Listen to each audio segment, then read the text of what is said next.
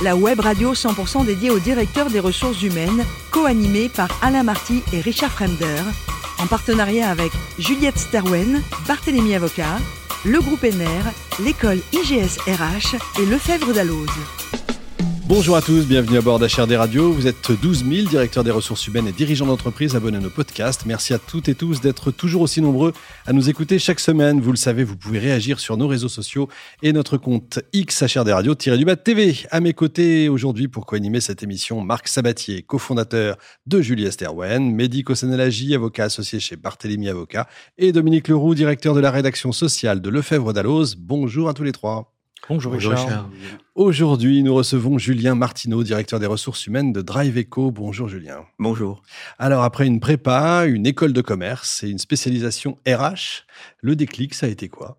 Ouais, bah, le déclic, ça a été la formation. J'ai découvert les ressources humaines en école de commerce et je me suis tout de suite lancé dans les ressources humaines. Moi, ça a été une passion vraiment dès le début. Euh, ce qui m'intéressait, c'était vraiment de pouvoir allier le capital humain avec les activités économiques. Donc, je me suis lancé très vite. À différence de pas mal de personnes, j'ai pas fait les ressources humaines un peu classiques sur du recrutement, du talent management. J'ai fait d'abord des aspects très opérationnels, très analytiques, très financiers. Moi, j'aime bien les maths, je suis assez matheux. Et voilà. Et à l'époque, c'était assez iconoclaste parce qu'on n'aimait pas l'analytique, on n'aimait pas le chiffre dans les fonctions RH. C'est toujours un peu le cas d'ailleurs, même si ça s'améliore de plus en plus. Donc voilà, ça a été mon dada très vite, amener de l'analytique dans la fonction people. Et vous commencez comme consultant Exactement. J'ai commencé ma carrière comme consultant en ressources humaines sur des sujets donc très analytiques, les politiques de rémunération pour les grandes entreprises, CAC 40, SBF 120.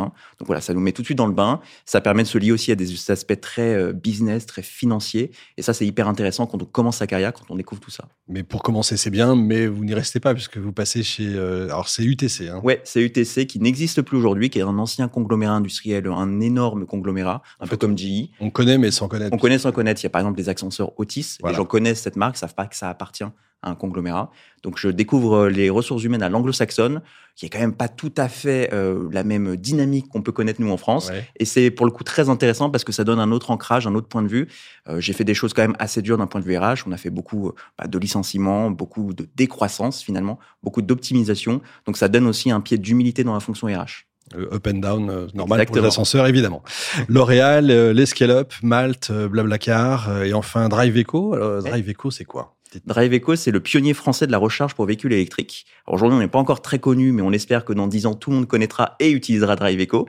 On a le premier réseau de bornes accessibles au public aujourd'hui. On a à peu près 6000 points de charge accessibles en France. Et nous, notre ambition en 2030, c'est d'en avoir 60 000 dans toute l'Europe.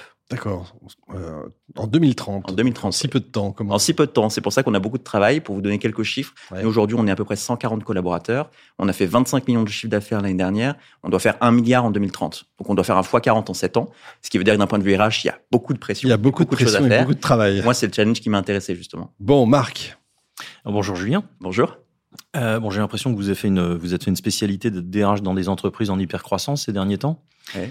Euh, souvent, le, le, risque dans l'hypercroissance, c'est d'être tellement focus sur le recrutement, parce qu'on peut entendre que c'est la priorité, hein, que sur le reste, enfin, je sais pas, QVT, compétences, mm. expérience collaborateur, etc. On fait plutôt le job, mais euh, finalement de façon souvent assez, un peu standard, parfois à l'arrache, hein, si vous me permettez l'expression, par manque de temps ou pour occuper le terrain, parce qu'il faut bien faire les trucs. Euh, nous, on a accompagné pas mal de, de scale-up et de licorne, et on a souvent vu ça. Alors, c'est quoi votre point de vue là-dessus? On arrive à tout faire en même temps? Il faut prioriser, il faut savoir prioriser. Et justement, moi, mon grand dada, c'est de dire que le recrutement, c'est pas la fonction numéro un de la fonction RH malgré l'hypercroissance. Moi, je dois faire plus 50% chaque année, donc euh, je dois faire beaucoup, beaucoup de recrutement.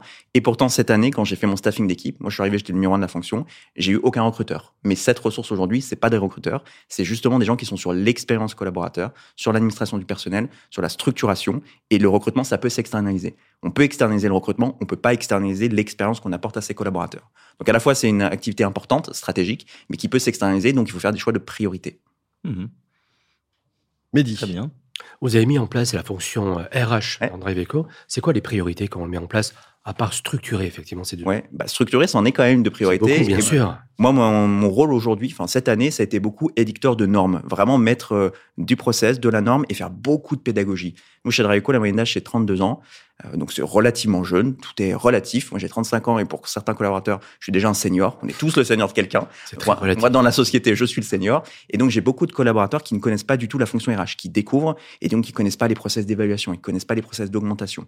Donc, j'ai eu une activité très orientée pédagogique pédagogie, explication de texte. C'est quoi un RH C'est quoi un DRH Et ça sert à quoi une fonction RH Donc vraiment édicteur de normes dans un premier temps.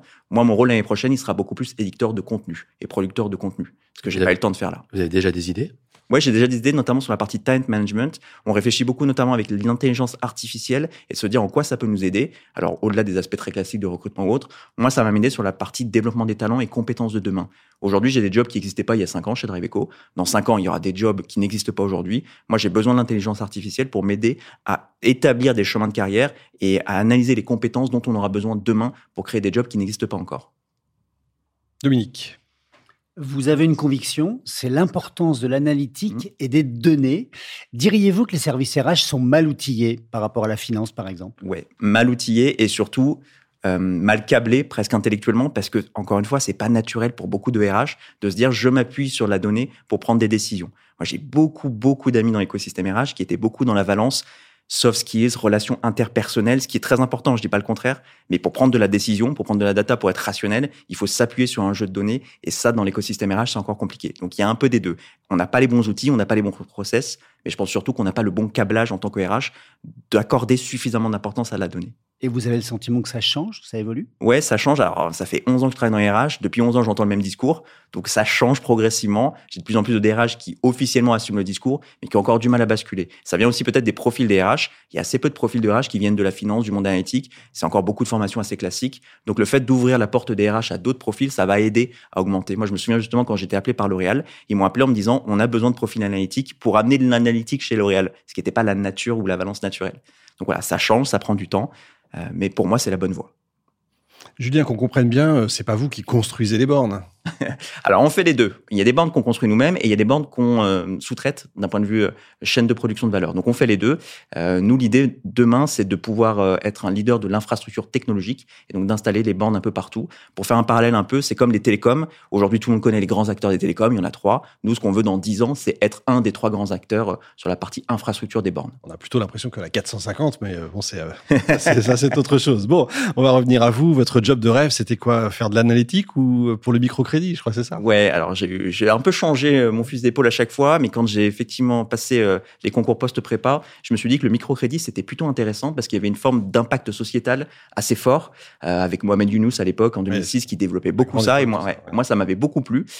bon, après, j'ai découvert aussi les revers de la médaille du microcrédit, les taux d'usure, le surendettement, donc je me suis dirigé vers les ressources humaines, mais du coup, cette question de l'impact, moi, elle m'a beaucoup suivi, elle m'a beaucoup occupé, et c'est une des raisons pour lesquelles j'ai rejoint Driveco, parce qu'aujourd'hui, c'est une société qui a un impact concret sur l'environnement, sur la société. Et ça, je le vois aussi avec mes collaborateurs au quotidien. Vous êtes à passion multiple parce que vous auriez aimé aussi passer la grecque d'histoire. Ouais, à grecque d'histoire et même à grecque de géographie. Ça, c'est un peu ma passion numéro un, la cartographie et la géopolitique. Bon, j'en suis un peu loin, même si dans le monde RH, euh, on fait pas mal de géopolitique. Moi, avant, je suis passé chez Blablacar et on le sait peu, mais chez Blablacar, les deuxième et troisième pays, ce sont la Russie et l'Ukraine. Donc, autant vous dire qu'il y a des enjeux humains et géopolitiques assez forts.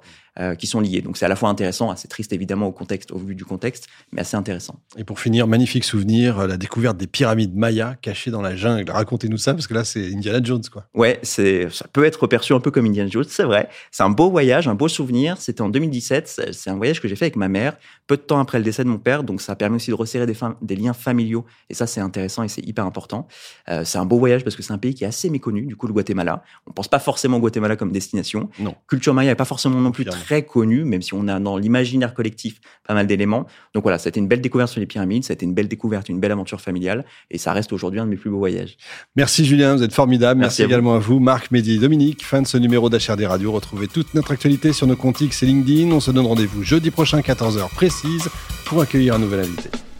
L'invité de la semaine de HRD Radio, une production B2B Radio, en partenariat avec Juliette Sterwen, Barthélémy Avocat, le groupe ENER, l'école IGSRH et le Fèvre d'Alloz.